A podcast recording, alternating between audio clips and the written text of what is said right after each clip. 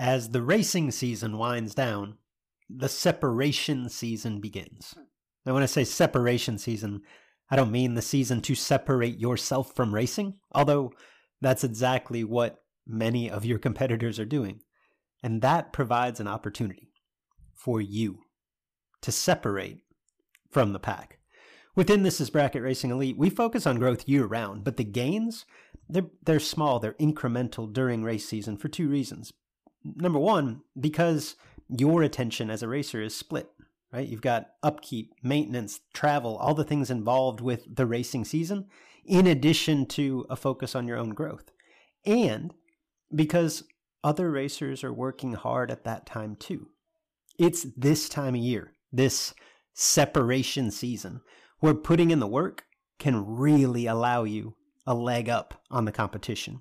If you're serious about doing just that, and you'd like to surround yourself with a group of knowledgeable trainers and accountable peers with the tools, the resources, the wisdom to help you take that next step, and perhaps even with the occasional kick in the pants to keep you on track, this is Bracket Racing Elite is the answer. We've helped thousands of racers just like you take the next step toward becoming the best version of themselves on the racetrack. Elite can help you do the same. Enrollment is open as of Monday, November 27th, and it closes December 8th. Learn more at thisisbracketracing.com slash elite. If you know, then you know it's those long nights, early mornings, rolling down these old back roads, working all week, trying to turn his blood, sweat, and tears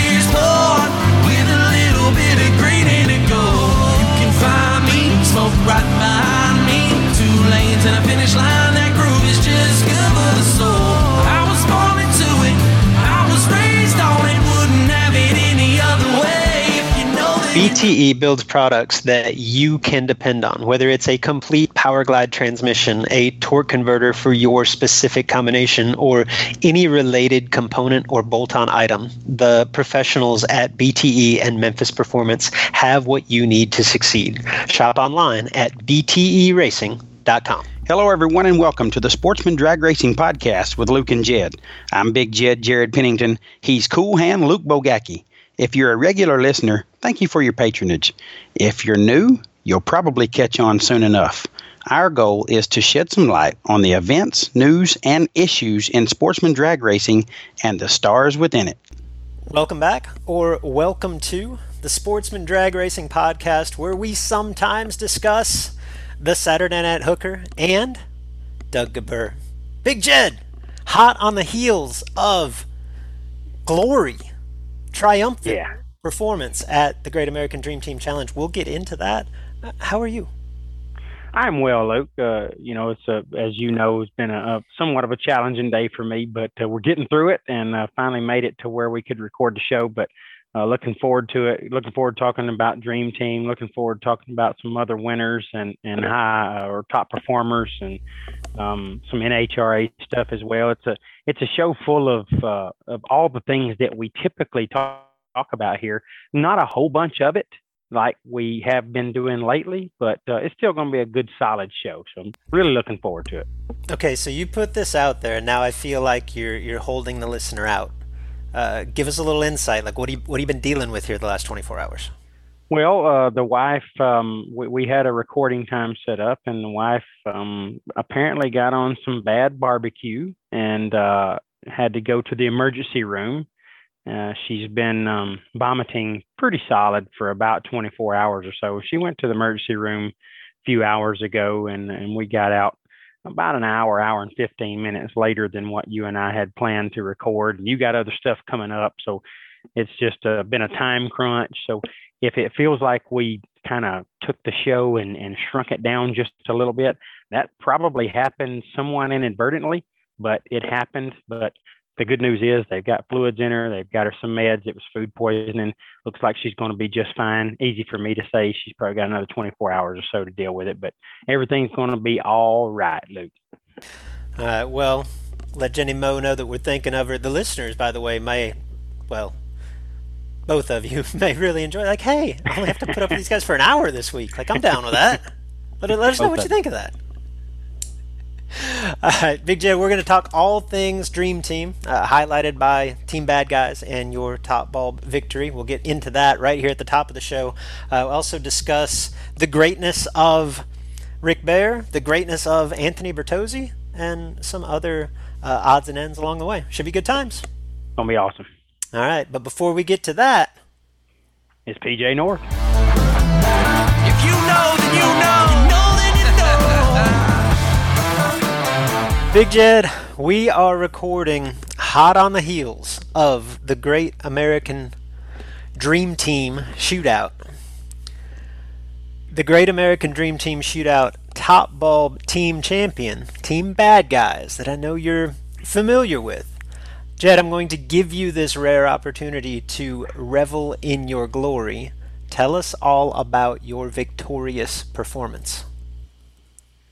Well, Luke, it, uh, first of all, it was an amazing event. It was so much fun, and and the guys did such a really good job. Britt and Galen and their staff did a did a really good job of uh, running the event. They they had a massive crowd, which we'll talk about. Um, you know, probably a couple of times in the show here, but huge turnout. Uh, yeah, they, they, there was 520 to 530, uh, really big crowd, so they had to make some adjustments to the schedule. But they, uh, by and large, they did a, a, fantastic job of of adjusting to what was um, challenging them. And you know, when it was all said and done, uh, we were my the team that I was on was not my team; it was Larry Martin's team, Team Bad Guys. My great friend Larry Martin uh, called me and asked me to to join them on their team when uh, the race got moved to Holly Springs. Which I don't know, Luke. That was probably six eight weeks ago, I guess. Um, so when that happened, I was not going to Memphis. Uh, not just just not a huge fan of Memphis. Don't like the ride. Don't like the the facility. So wasn't going. And when it got moved to Holly Springs, I decided to to go, especially when Larry asked me to be on his team. So when uh, when the action got started, you know, we, we the plan was to run first round of the Dream Team on Friday, which we did, and we got by um, Derek Pullum's team, uh, team from the Brainerd, um, North Georgia area, uh, South Tennessee, North Georgia. Got by them, actually uh, swept them with the first three, so we were pretty confident, and uh, of course got by round two, Mark Meadows' team, and then uh, it was us and Lynch uh, Team Lynch was loaded with talent, and it was loaded with um, with competitors that their name should be on my birth certificate personally, because uh, they were my mom's and my dad's, and uh, you know was wondering. All right, so the first two rounds we just pulled up there one through five like we wanted to go out, and the other teams obliged. Well, that didn't really happen with Lynch. Uh, Lance said, "No, I don't, don't really want to do that." he said, "We'll uh, we'll put uh, Jody and Jed out first. Well, Jody Davies has owned me, um, has absolutely destroyed me, even when I make good runs. And uh, they put us out first, and I got by Jody, and then that one went back and forth and was two to two, and it was my man Nick Ross uh, bringing up the number five spot against Buddy for real and uh, at in the third round, and you know we were down at the end watching, and my goodness, it's so much anxiety and excitement, you know. And this was just round three of this thing, and Nick got by him one thou, was was twelve thou behind on the tree, and got by him one thou, and you know that just that just really pumped us up. We were we knew we got by one there. Uh, we did not race our best race uh, in in the round against Lynch, so or our best race is. And then um, we get paired with uh, with Matt Cook's team. You know, it's got Gage Birch and Kenny Underwood and and uh, Michael Carpenter. I mean, it was just one after another. Of course, Matt on the team. The team was loaded with talent. And Luke, we we beat that team 5-0. Um, they they put me against Gage. Gage has been my father, although he's much younger than me. He's he's he's daddied me up quite a few times and uh, Gage laid down a 14 pack on me, and um, he got boy. This is going to sound cocky, so I'm trying not to say it this way, but Gage got him uh, about six change. By all means, Jed, sound cocky. Well, there's nothing to be cocky about. I was I was one dead seven, and we know that was a I really screwed that up on both ends somehow. And You made a similar run in the final, didn't you? uh, well, I was two in the final, but I I, I turned Brody loose. Um, really let go good. I, I was 22 in round two, but other than that, I was uh, eight, nine, one, and two. So I was really proud of my efforts. I went five and zero in the in the dream team. round. Nice. Yeah, so I was super proud of myself. Larry Martin went five and zero. So, you know, the odds were in our favor with with two guys turning on a win light every single round. We really just needed one of the other three to get a win light each round, and they did just that, and really sometimes more than that. And we uh, we get Team Brody Quick in the final, defending champions, and um, that was a tough team as well, and, and we got by them four one. So just a really good performance by by me and my teammates, and that's not braggadocious by any means. Um, the the semis, Luke. I don't know if you've seen any of the the Facebook stuff or whatever, but the semis, our opponents in the first three runs, Matt Cook's team, they laid down 13, 15, and 14, and they didn't turn a win eliminated. line. Yeah, didn't turn a win light on. So, and No, I did. I saw that, and I just I know it's easier for you to show humility when it's when you're talking about yourself. Like I just I kind of expected this full on Alabama domination discussion, right? so I, I I I feel like you've tempered that a little bit, especially given the numbers. Like uh, there, there's not there's not much call for the humility here, Jed. Like you you, you guys bowed up. You're five and zero. You and Larry Martin carried the team. Like let's hear it. Well, we did bow up, and we did uh, we did our job. Um, that doesn't mean others race bad. Uh, you know, we we were uh, we were just really excited to be there. But Luke, I don't know. I raced better than I've raced in a long time. And and again, not bragging. It's just facts. The numbers are the numbers. But I was a nervous wreck every round, whether I went out first, whether I went out third whatever, just like, oh my goodness, my team's counting on me, you know, and and the, the other team, you know, picked their racer a couple of times to race me, and it's like, well, you know, I mean, that kind of, you know, although it's all fun and games, it's it's basically saying we're picking Jed to run this person because we think our guy's going to beat him, and you know that just kind of jacks you up. It's it's a really cool format, and it's uh it's an opportunity for uh you to race in a team atmosphere, which we don't get to do very often, you know, except for this event. So the whole deal was just uh, just super cool, super exciting.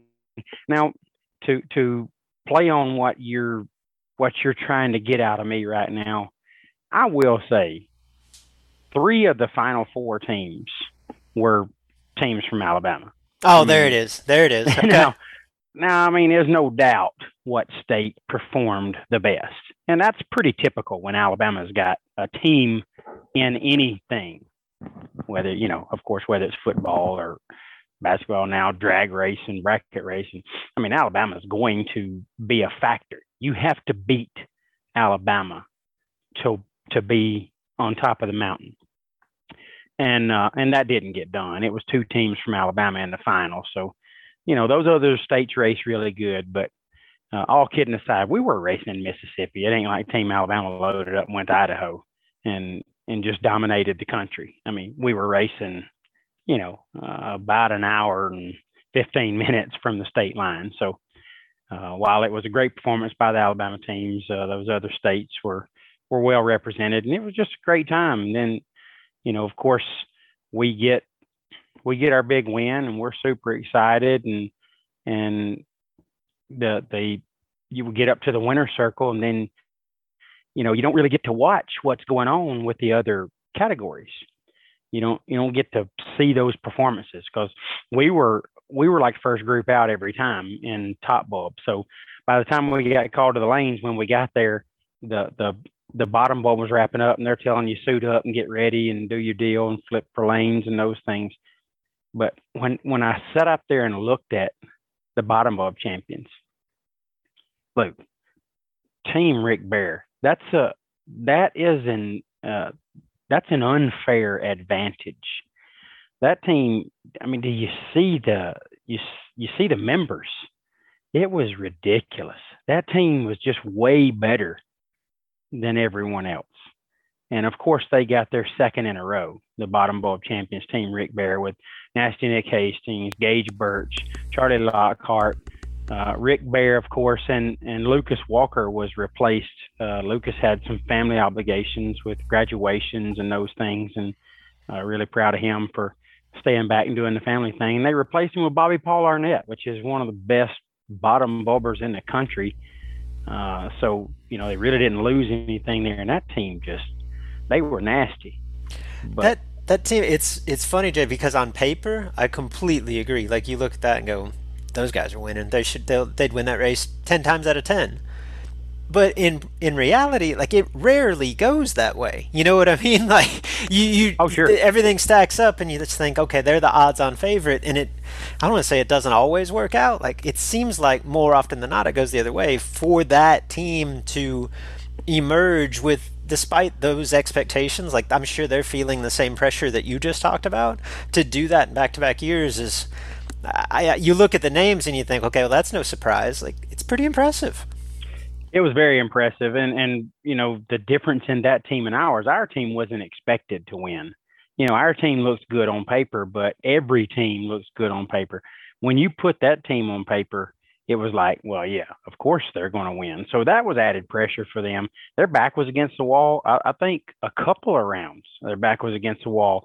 They were down maybe two one or tied two two, and uh, had to get the last win. I think, I think Rick Bear collected that last win for them one round, and Bobby Paul Arnett got it one round kept them alive. So uh, while they were pushed to the limit, so to speak, they did what was expected of them and and collected the the final checks. It was uh, it was fun to watch. I didn't really get to watch like get into detail, watch their numbers and how they played out, but uh, it was still fun to to watch that team perform as expected. Okay, a couple of things I wanna I wanna piggyback on with you. Number one, back to to your team's performance. Team bad guys. That's you, Larry Martin, it was Dwayne Martin, Nick Ross, Tyler Roach, correct? Correct. Okay, just for the listeners, and really for me, because I don't think I know the, the origins of this, where does the bad guys reference come from? That's because really I say question. that like you've got if there is a flaw among the five guys on your team, like you're too freaking nice. Like you don't have bad guys. So I'm curious, like. Yeah, no, there's there's no bad guys on the team. Uh, honestly, years ago, uh, Larry uh, was we were racing, I think at Holiday Beach or something here in Alabama, and I don't remember what happened, but some little small maybe controversy, and um, something came of it, and he he kind of named that he named his group Team Bad Guys, and I don't know. It just stuck. It was really one of those silly things. There was no, it wasn't well thought out, or this is why we did it, or any of those things. Just, just happened. Been there ever since. And uh, you know, this next year I'll be 50 uh, in July, and Larry and Dwayne's over 50, so we're already prepared for next year. If we don't defend our title and and win again, uh, we're going to change the name to Team Bad Eyes. okay, second thing I wanted to piggyback on. My impression, and I, I wasn't, I didn't get the opportunity to, to join you in Holly Springs last week and have competed in this event before. And my impression of it is everything that you said. Like, the, it's a unique flavor of pressure and emotion and fun, right? It's just enough of a different format that it it's really really intriguing. I liken it. uh, My comparison is this, and I'll, I'll see. I guess it depends a little bit on on your upbringing, Jed, and the upbringing of our listeners. I liken this as like the modern day version of the ET finals. And I don't mean to belittle the current ET finals. I know that there are racers in pockets of the country, and I'm sure that we have listeners here, that that is the event that they look forward to every year. Um, for me, it was absolutely, it was the pinnacle when I was growing up. Like I, I raced at a track where simply making the ET finals team was a big deal, right? And it was so cutthroat uh, amongst the the competition at that racetrack to to compete week in and week out, and then ultimately make that team. But when we would go then to the ET finals, everything flipped. Like we're one we're always one big family, but everyone's so supportive of one another, and we're trying to win as a team. And you've got that internal pressure not only to, to perform for yourself, but not to let your teammates down. And I feel like in today's world of racing, and perhaps my perspective is a little bit jaded just from the type of racing um, that I've done for the last you know two decades, but I don't really get that sense as much. Like the family aspect of racing to me now is a much tighter group. And this is what allows that. You've got a five person team, right? You're racing with your guys and I feel like it brings about some of those that same level of I, I want to do this not for me necessarily, but I don't want to let the rest of these guys down. Like we're going to do this together, and that reminds me of those ET finals days. Do you have a similar experience? Oh yeah, I mean it's it's uh, I likened it to that as well. It was really the only other thing you can compare it to. We've had the All State Challenge, and you know Alabama dominated that the first year out, and we were told how we wouldn't even have a chance. But I don't want to. You can go back and listen to a different show and, and hear all that stuff some other time. But um, that was probably the closest thing was the All State Challenge, but the bracket finals uh, definitely had a similar feel. You you felt like you were racing for way more than just yourself and your racing program, and it wasn't about money or it wasn't about uh, getting your picture taken. You know, you just racing for a team, and you know when when somebody picks you to be on their team, there's only one reason they do that, Luke, and that's because they think you can go turn on win lights and you want to prove them right. You want to you want to make sure that you do the things that they expected you to do when they made the call to have you on their team. So, um, you know, that's just added pressure that that you don't typically feel. Uh, you know, I was I was again nervous, uh, sweaty palms, um, uh, nervous twitches. I mean, I really I really had it all, and I raced out of my mind compared to what I typically do. So, I uh, I feel like I need some kind of nervous energy every time I race. Maybe I maybe I need to maybe I need to take the house payment or something and and invest it in a, a large entry race and just have that added pressure on myself to to be able to that's that's been done before I think. I think it was like 1996 somebody took their their house payment and paid a really big entry fee and then won the million. So um, maybe that's what I need to do going forward. I need to put a little pressure on myself there's just not enough enough pressure on me to make me perform well. Maybe that's. I mean, try it. Let us know how it works. well, well, you probably you'd probably read about it. You'd probably know how it works. You'd either read that I won, or you'd read that you know I was living in a motorhome for a little while.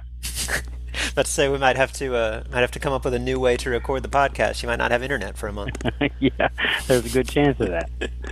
Right, but so... it was it was cool. Look, outside of that, again, the, the bottom bulb of champions. I'm sorry, I didn't mean to cut you off there. Uh, you should probably go in here anyway, but bottom bulb champions, uh, just a team full of, of dominant racers. Uh, then Rick Bear goes and wins the the 5K, the Friday 5K that didn't finish until Sunday you know, just watching Rick Bear, we talked about Nasty Nick and how great he is, and I got to spend a lot of time with Nick. Again, his humility is is inspiring. But I said, look, there's people when you get a trans break in their hand, there's people that can match what Nick Hastings is capable of. Rick Bear certainly comes to the top of that list this guy's a well-oiled machine. He is extremely consistent in his routine, and of course, his results are, are very consistent as well. He turns on a lot of win lights. He he handles the pressure extremely well, and watching Rick do his thing is is a lot of fun. It really is. It's pretty cool. Um, he, he just he's just again a well-oiled machine, uh, and the guy makes really really good runs. Now, Slick Rick, I mean, obviously he heads up this this bottom bulb Dream Team team that wins back-to-back Dream Team challenges. That's an accomplishment uh, in and of itself. Wins the five grander the day prior, that I guess ultimately ended up being the day after, um, and just kind of that continues what's quietly been an incredible season for Slick Rick. I mean, I say quietly just because I I get the impression that Rick is in a in a similar uh, phase of life to myself, and that the it's family time and and what racing he does is relatively close to home, but he's been like final rounds and wins like multiple final rounds five of the last six weeks or something ridiculous. I mean, they're all relatively close to home and they're all like m- mid money bottom bulb races, but he has been dominant. And then went and did it on that stage. It's no surprise given his his pedigree and his uh, his resume, but it's impressive nonetheless. Yeah, very well said. He he has performed at an extremely high level. He doesn't desire to ride all over the country and and run the big book races. He's uh, he's career minded. He's got a lot happening in his career. Certainly family oriented. You know, if his family can't be there, it doesn't seem to appeal to him very much. He he just wants to go with them.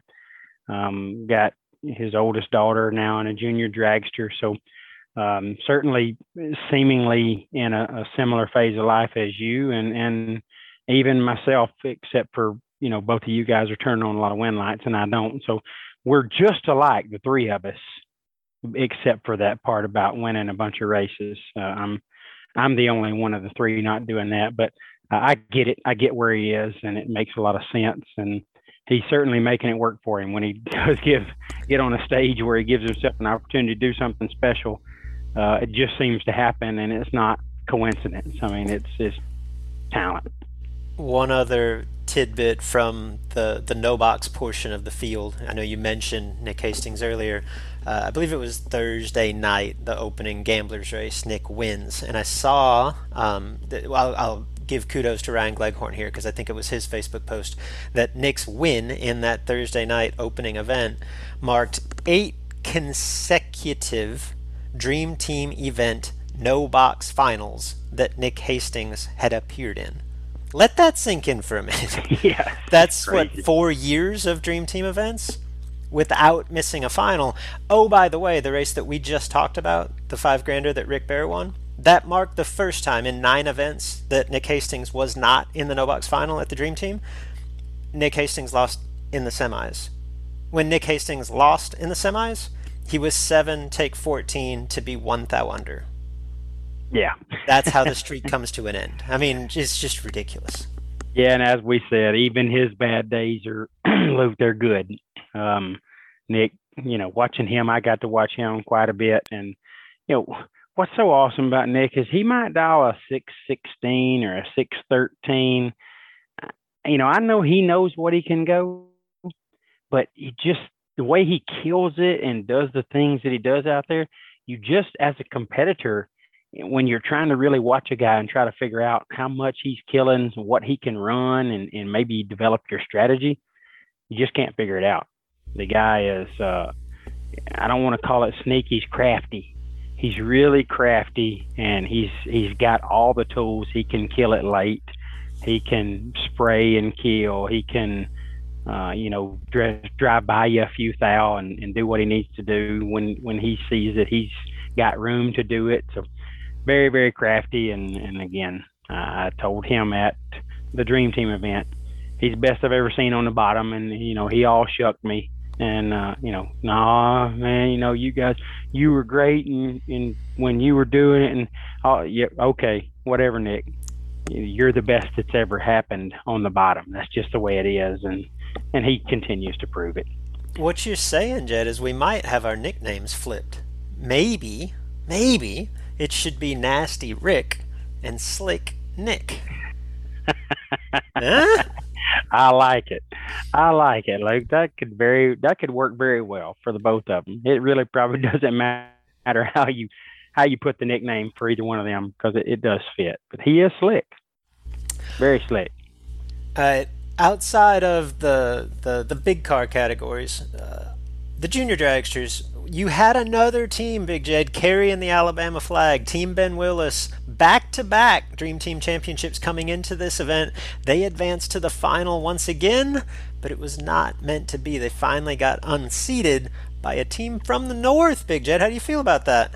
Yeah, there's a there's a lot of talent. Let's say that in the in the junior dragster ranks right now, Luke. I mean, these kids can freaking race. They're not out there stabbing the gas and going to the finish line and then dialing it in hopes of running the dial in or not breaking out. they are driving just like we are, and they're impressive.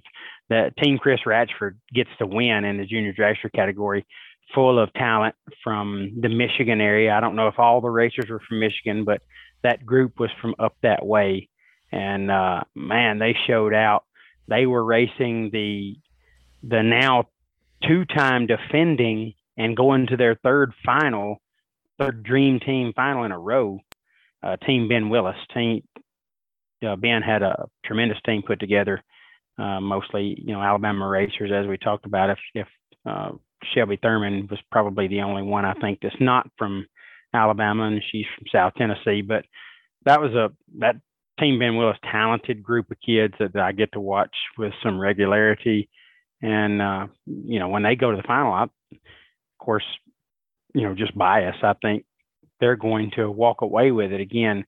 But uh, Chris Ratchford's team was no joke. That was a serious bunch of kids, and they were hitting double O lights and you know wearing the throttle out down there and doing their thing. And they uh, they end up with a win over Ben Willis's team, and it was very well deserved. Uh, just again, the talent in the junior dragster ranks coming into to quote unquote big cars is uh, they're not short on it. That that's uh, that that group's bringing a lot of ability to what they're going to be doing at the next level.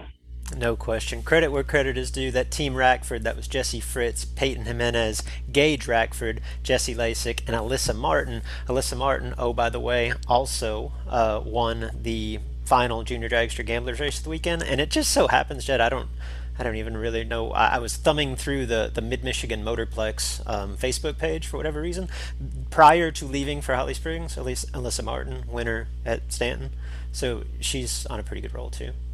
Yeah, I would say Alyssa's uh, got her stuff together. She, she raced very well with getting that win over Dylan Height. And, uh, you know, Luke, as uh, as we've got in the show notes, and I know you know this, we'll, we'll briefly run by this, but there were some other big winners outside of the Dream Team. There was some really good racing. They had to combine Saturday and Sunday on the top, which was 20 and 10 for 30 total.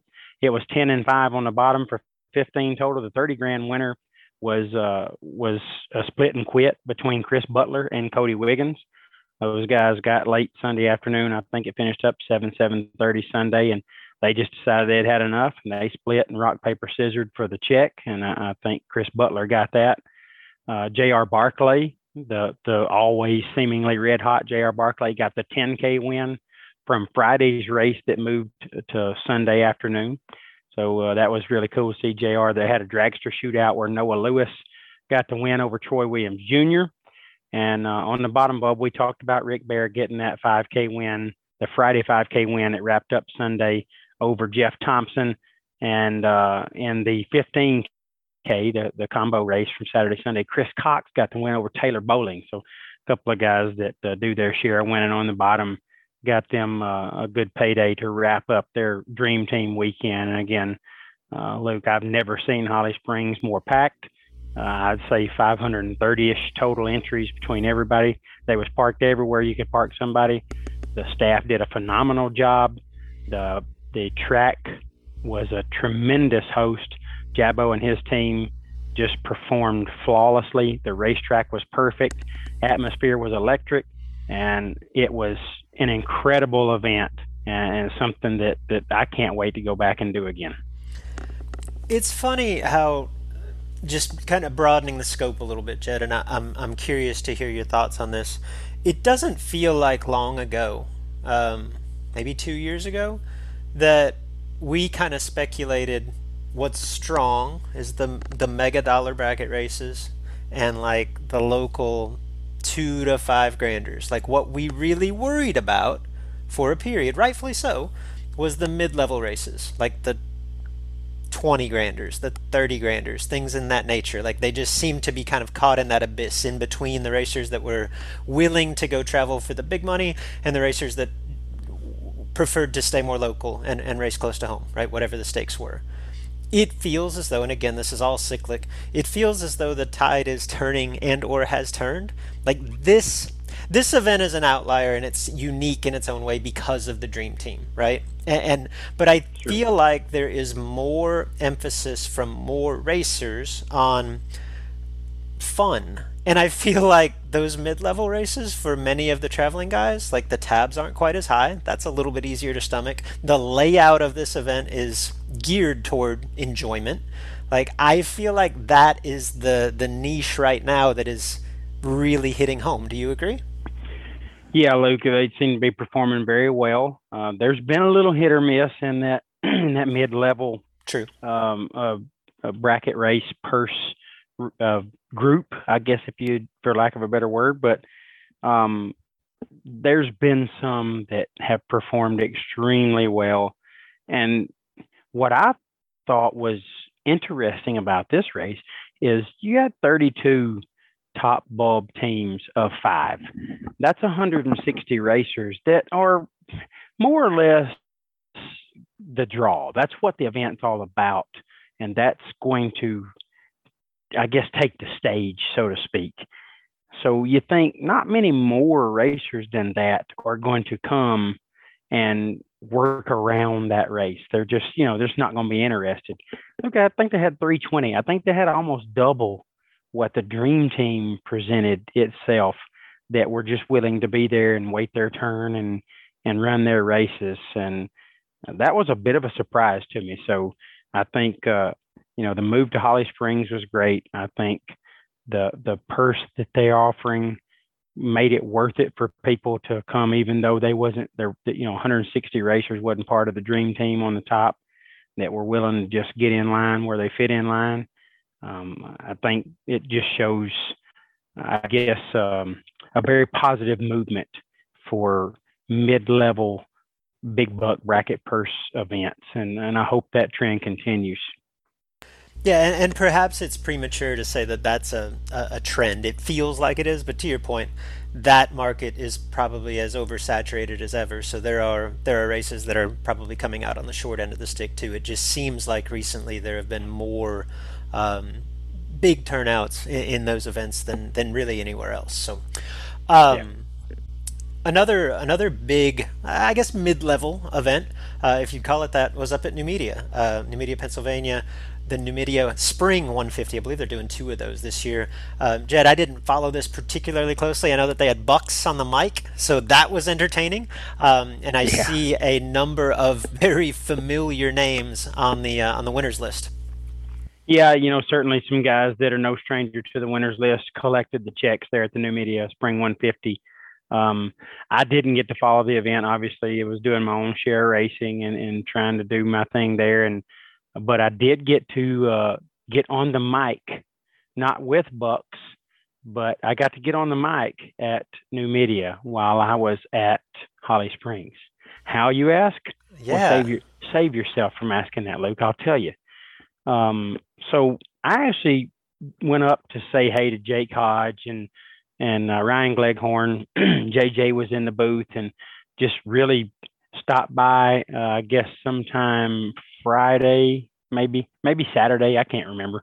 Uh, just to say hey, was just gonna pop in, pop out, and Hodge like, come on, man, just just sit down here and few laps. I mean, you know you want to. Well, yeah, I want to, but I'm retired, so I'm not going to. Ah, come on, man, let's just just call a few with me. I think it'd be a good time. So I sat down and called a few. Of course, it's on the live feed, so you know I'm thinking. I hope that the the promoters that I've told I'm not interested in doing this this year wasn't listening because that's the last thing I need is for them to hear, you know, what are you, what are you doing? How come you don't come do that for us a little bit? So I do probably 20 pairs or so with uh, with Jake on uh, bottom bulb, and uh, as I'm walking out of the tower, my phone rings, and it's Peter, and I'm like, oh my gosh, no!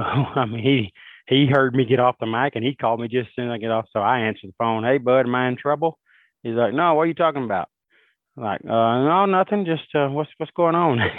he, he said, no, if you're available, uh, we're at Numidia and uh, it's Emily's birthday, and I was going to put you on the on the hot mic here and let you sing happy birthday to her. So uh, that was uh, that was really cool. I did that. Got to sing happy birthday to, to Emily Biondo, his lovely wife, and uh, that was on Saturday, if I remember correctly. So that was a cool deal. And um, I was I've I've heard a ton of feedback from Bucks and what he did on the mic. I didn't get to listen, but I do need to try to go back and listen I'm pretty sure Motor Mania was there with them too, if I remember correctly. Is that right? Believe so, believe so. So back to back to back announcing gigs on basically opposite coasts for the retired announcer. I mean, you're within an hour's time. You're at the two biggest races in the country. Yeah, yeah. Retired that was pretty cool. it was pretty cool. We had a good time. But outside of all that garbage, uh, again, some uh, some high performers there at the Numidia 150. Friday's uh, high roller five thousand dollar shootout was Bob Murphy Jr. Um, great win for him. Saturday's uh, door car high roller 5K was Kyle Bigley, won in his uh, father's um, uh, Pontiac Firebird. Really nice looking hot rod there that, that was fun to drive. Uh, Saturday Dragster High Roller 5K was won by Jason Hoff. Uh, Jason um, is a guy that's got super nice equipment and turns on his share of win lights, so no surprise there.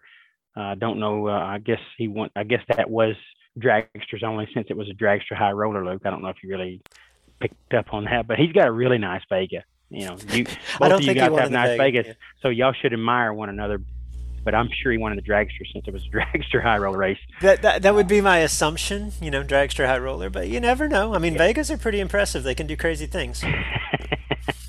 uh, so Friday's 10K was won by Jesse Alberts.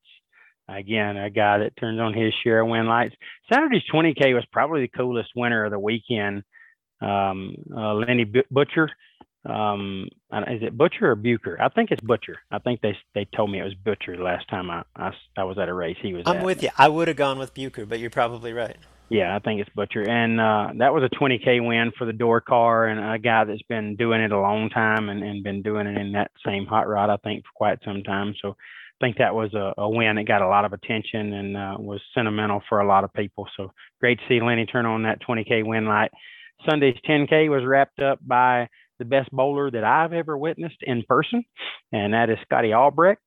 Um, I think I've told you this story, but the year we were at Spring Fling in Bristol, and they knew rain was coming one day, and it was it was no chance we was going to miss it. Uh, Peter and Kyle and the, the staff set up a, a, day at the bowling alley there in Bristol, and we went and bowled. And uh, Scotty Albrecht and and Howie, the uh, the Biondo's uh, pit guy, pit crew, crew chief, whatever you want to call him, they uh, those guys bowl really well, Luke. I'm talking like 270 plus, and they were getting after each other pretty good. Scotty got the win, and it was close. And uh, and Albrecht takes the win. He's bowling right-handed the whole time, and you know I'm like, dude, that was super impressive. And he's like, what's this right here? He goes up there left-handed and rolls a spinner and strikes just for fun. He said could have done it with either hand. Like it was incredible. Best bowler I've ever seen. So, you have uh, told that story before. We it's, it seems like we developed a side bet because I wanted to see Scotty Albrecht versus Jeremy Jensen head to head. Yes, I remember yeah. that. Yes. You could throw Dave Connolly in there too. Connolly can bowl. Connolly can do anything. Yeah, well, I didn't know that, so I'd like to see that as well. But Scotty got a 10K win to wrap up the Numidia 150. Uh, I think it was a great event there at Numidia Dragway in the in the rolling hills of Pennsylvania, and the Biondo family uh, pulled off another spectacular event for the racers that attended. And uh, I think there's going to be another one in August, as you said. So sure it'll it'll get a lot of attention. Jed, outside of the, the mega events that we just talked about, I think highlighted by the, the Dream Team Challenge that, again, you won, Alabama dominated. Um, it was a, it was a relatively light slate on the on the sportsman racing schedule. A couple NHRA events that we'll just touch on relatively briefly. Uh, the first, the the national event in Houston.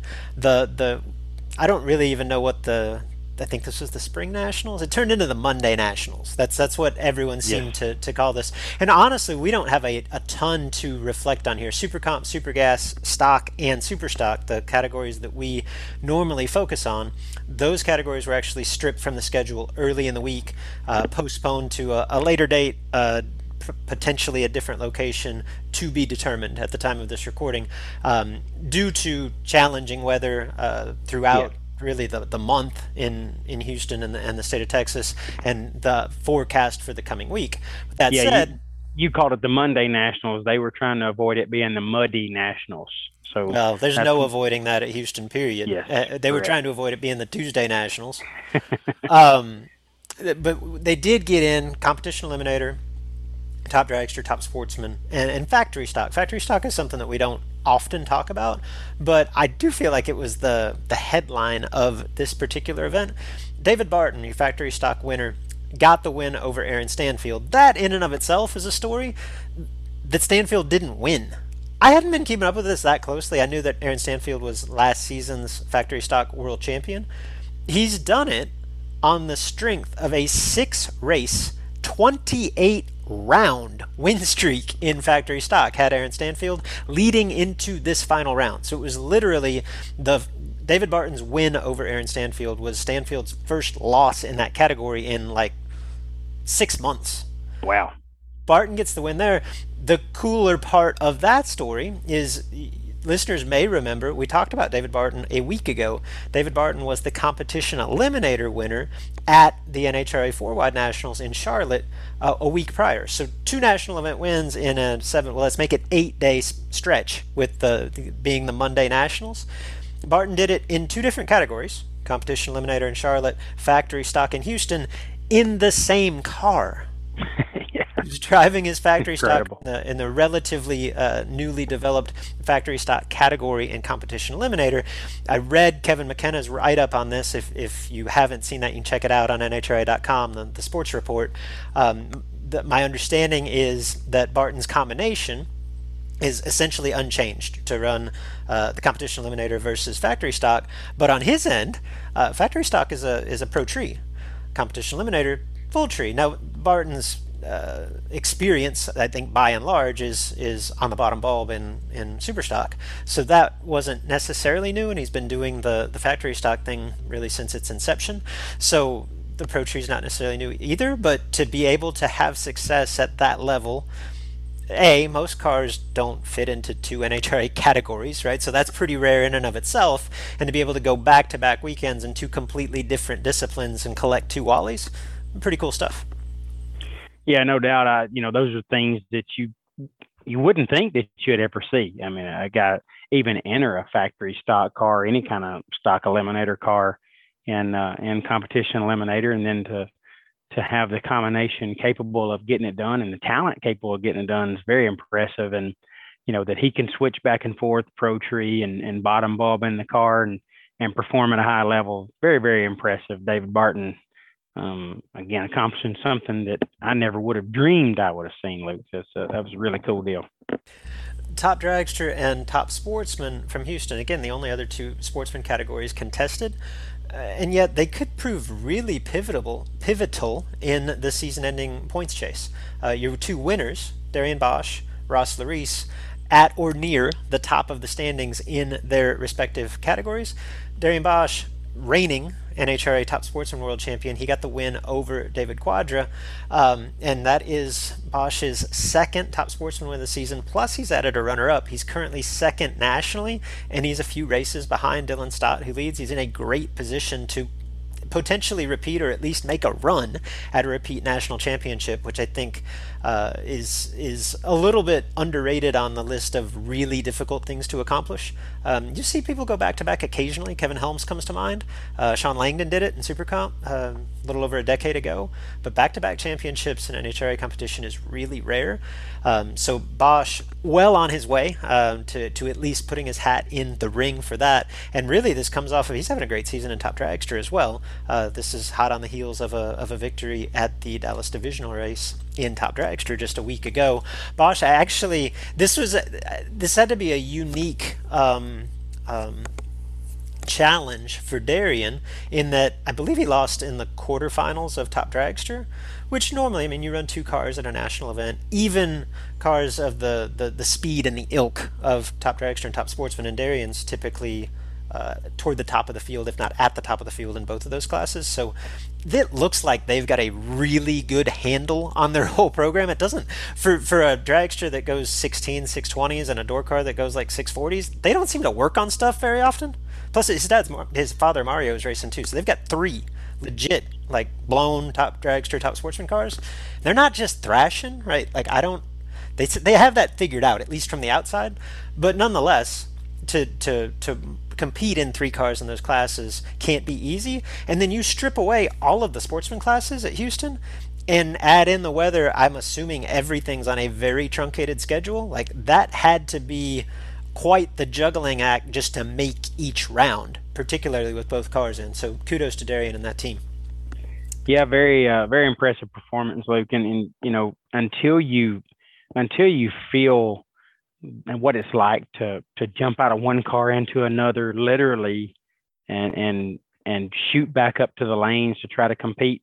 You really can't get a handle on what Darian was going through there but to think that he's doing it at that speed with that kind of um, precise uh, I guess nature of the the the cars you know you these things have to be staged absolutely perfect and put right where they're supposed to be. You know, there's just the margin for error is is basically zero in both of those categories with the speed that you're talking about. And for him to to do that at that high a level, uh, again, as you said, without the other sportsman categories to eat up some of the time, and you know, I'm I'm sure NHRA as much as as they want to help the racers in these type situations, I'm sure they were pushing uh, for for you to to make these turnarounds quick and get back up there and go. So um, that that had to been a real pressure packed situation for him, and, and just shows a, a, lot of talent on his part. And as you said, uh, that's putting him well on his way to uh, to getting another national championship in in those categories or the top sportsman category. Uh, and I mentioned in top dragster uh, Ross Larice, aka Russ Laris winner in Top Dragster, uh, cementing another really solid start to the season. If you remember, Ross doubled up at a divisional event in Gainesville early in the year, won Super Comp and Top Dragster. So this is his second Top Dragster win of the season. Actually vaults him to the top of the national points chase in that category, where it looks like he is dueling head to head with none other Big Jed, then our man Anthony Bertozzi. This allows us to transition into the other NHRA event of the season, uh, divisional event in Atlanta. That's Division 2, where our man Antoine ran the table. Winner in Top Dragster, winner in Superstock, the old divisional double for the 18 time world champion. Yeah, I mean, Luke, and, and he's been doing this so long and still so competitive. And you know, you you talk about these categories jumping out of a super stocker, hitting the bottom bulb and and doing wheelies, and then in the top dragster and going fast. And some of that you got to look over your shoulder just a little bit. Anthony's a fast car, but there, I'm sure there were some a little faster at times. Uh, for him to to continue to display this talent on totally different types of, in totally different types of vehicles. Uh, I mean, the guy could, you know, he's going to go down as one of the best to ever do it. He already is, but he will be legendary status in this sport for what he's accomplished. And at, you know, over 50 years old, still adding to that legacy. It's, uh, it's fun to watch. And you, you talk about uh, Ross Larice and, and what he's accomplishing as well. These guys are going to battle it out, and that's you know, I'm sure there'd be another player or two, but that's going to be fun to watch. I would like to hear those two alone in a room, like trash talking about this season's world championship. Those guys, I mean, when they cut loose, like those guys are both very entertaining. And and I don't think either one of them is going to lose any sleep over whether or not they win the world championship. I bet they could get into some pretty good banter. yeah, I'm sure you're right. I certainly know Twine could, and uh, it would be it would be fun to listen to as well. But you know, I I don't know how much they'd get after each other, but maybe somebody will talk them into doing that and getting some video of it. That'd be uh, fantastic. That would be great video. Bertozzi's double in Atlanta comes at the expense of Brad Plourd in Top Dragster, Anthony Bongiovanni in Superstock. And when I saw this come across the wire, I thought, my God, Bertozzi is going to win the world championship in both NHRA classes this year. Like this is incredible, especially when you pair it with what he's done lately on the big dollar bracket scene, like he hasn't knocked off a huge win, but seemingly has been down to the short rows repeatedly on the biggest stages. And to your point, like I don't Anthony doesn't carry himself like an old guy. He's been doing this a long time and there is just zero drop off in performance in all aspects of the game. We talked last week about how rare it is to see a racer excel in multiple avenues, so to speak. Like uh, everything is so specific these days. You're either a top bulb bracket racer, or you're a class racer, or you're a foot breaker. Anthony does it all, and does it all at a really, really high level. Uh, to to a further point, as I looked into this, I thought, okay, two world championships are on the table. I'm actually not ready. When I studied this a little bit closer, I'm not ready to put him in there yet in super stock. This is his second divisional win of the season, which is super impressive but everything else, like, and he's been to several races, failed to get out of round two. So I don't know that he's a championship favorite yet. Certainly a contender, but he's going to have to string together a few more wins. Conversely, in Top Dragster, absolutely a threat. I mean, is sitting in a really, really good spot. He's only been to five races. He's been in three finals, won two of them. Um, several racers, including Ross Larice, a hot start to Top Dragster, but nobody hotter to this point than Anthony Bertozzi. Yeah, well said, Luke. And and you know the fact that Anthony doesn't appear that that he cares a whole lot about doing the bracket race thing anymore. He he seems to like the pace of the NHRA events. Um, you know, it's it's obviously a little less of a grind than what you're dealing with in the big butt bracket races. But when he does participate, man, he still performs well there too. So just a, a, a really really talented racer that continues to show his stuff, and he's a he's a fun guy to watch race. Couple other notable performances from Atlanta. Number won, Steve Foley, winner in Stock Eliminator, and then backs that up a day later with uh, another Stock Eliminator win. That and then at several of the Division Two races, they follow the actual Lucas Oil Division Series event with an eighth mile National Open the following day. Foley ran the table, one Stock Eliminator at both of those, so shouts to him. And our man, our, our, podcast favorite, who, who is getting increasing mentions on the show for good reason, Doug Gabur, winner yet again in Top Sportsman. This is uh, three finals and two wins in four divisional events for Gabur. He hasn't gone as deep at the couple of nationals that he's been to to this point, which is the only thing keeping him from running away with the NHRA World Championship at this point. Right now, it's Gabur, See, I'm getting it now. Gabur, not Gabur. Like it's oh, easy. Oh, yeah. It's just like it's spelled. Yes. Gabur, Dylan Stott, and the aforementioned Darian Bosch have begun to separate themselves from the field early on. Again, it's very early, um, and and that's not to say that those three are going to battle it out for a world championship, but I think it's uh, pretty apparent at this point that those three have all put their hat into the ring as contenders here in 2021.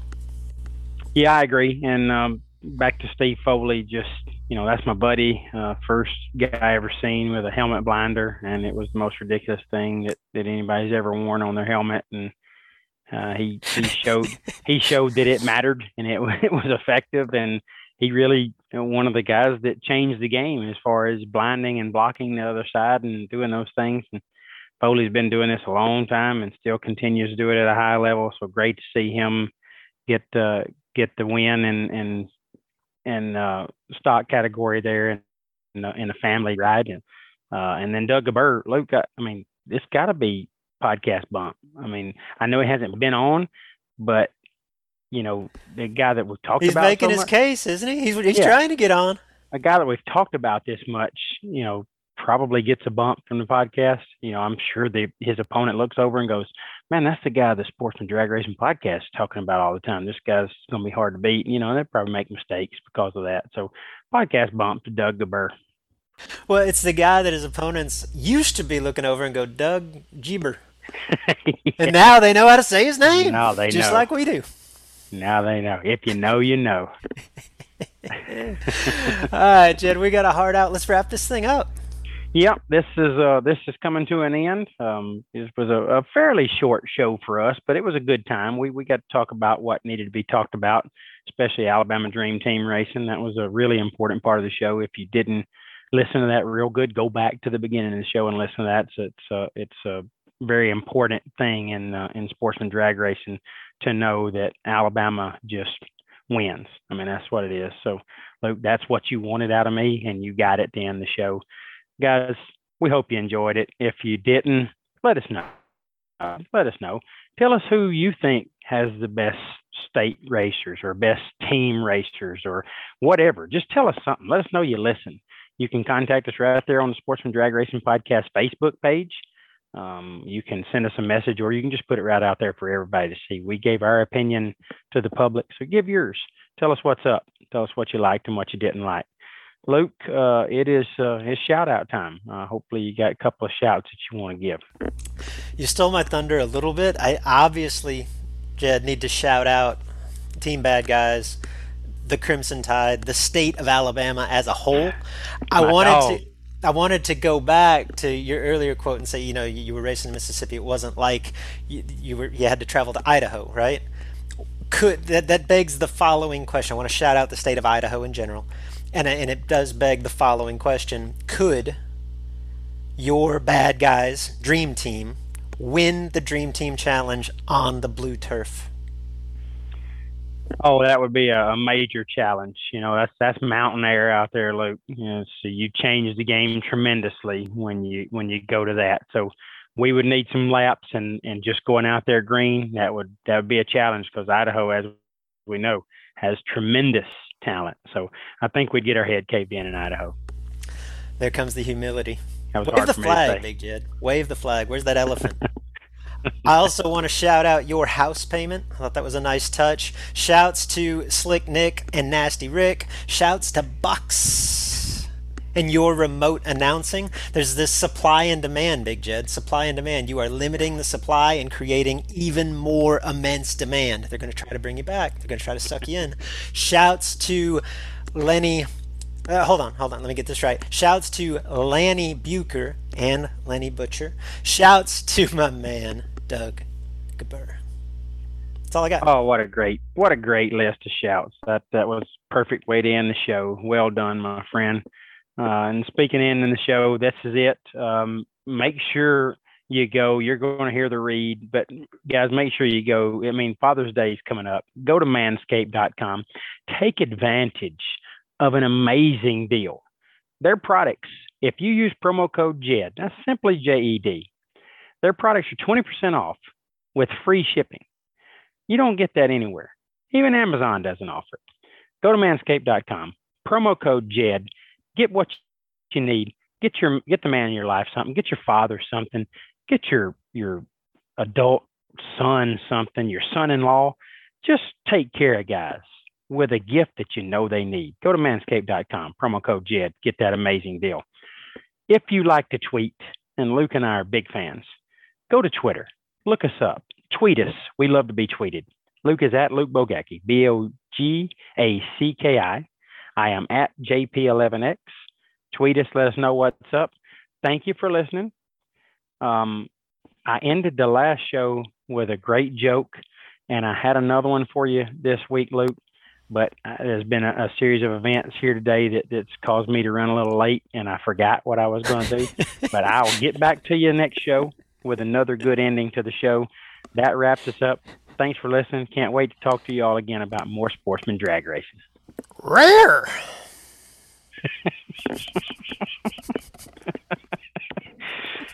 I want to thank everybody for tuning in. To make sure that you're the first to know when next week's episode is available, subscribe. And, and, and you can do that on Google Play. You can do that on iTunes. You can do that wherever you are accessing uh, our show today. Just subscribe. That way that you know that you have got the latest uh, edition of the podcast. You'll be the first to know. And do us a favor. Tell your friends about the podcast. Get your track involved by broadcasting portions of the Sportsman Drag Racing podcast over the PA on race day. Reasons to use BTE tune up services. Number one, quick turnaround time. You won't be out of commission for half the season while you're waiting on your parts. Number two, unparalleled customer service and responsive communication. Reason number three, all brands of parts are accepted. It's not like they just work on BTE parts. Number four, BTE offers freight shipping discounts. They are located in the shipping capital of the United States near Memphis, Tennessee. And number five, reason to use BTE tune up services. Quality work from knowledgeable technicians helps your system achieve peak performance. Hi, guys. I want to talk to you about our great friends at Manscaped. Now, they've just come out with the Lawnmower 4.0 trimmer. It's available now in the USA and Canada.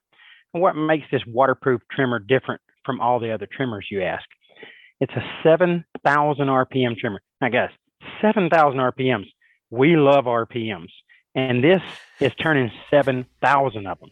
That's a well tuned small block Chevrolet. Luke, Luke, I would love to match the loud pedal on this lawnmower 4.0, and I might do it after a while, as a matter of fact. And it features skin safe technology, guys. This keeps your package in check, and it's helped reduce manscaping accidents around the world. Less trips to the emergency room if you get the 7,000 RPM lawnmower 4.0. I love investing in the best new technology and advancement, and I'm blown away by the performance. But the craftsmanship and the details on the 4.0 are simply next level. Now, Manscaped is the only men's brand dedicated to below the waist grooming, and their brand new shaving tools are just dropped right in time for Father's Day. So do that father a favor. And even if somebody's about to be a father, just go ahead and get it out of the way. Go to manscaped.com, put in promo code JED, that's J E D, and you get 20% off with free shipping. That's 20% off with free shipping. Manscaped.com, use promo code JED. It's dad bod season and it's time to get smooth. Do that dad a favor and go to manscaped.com and get some product. If you know.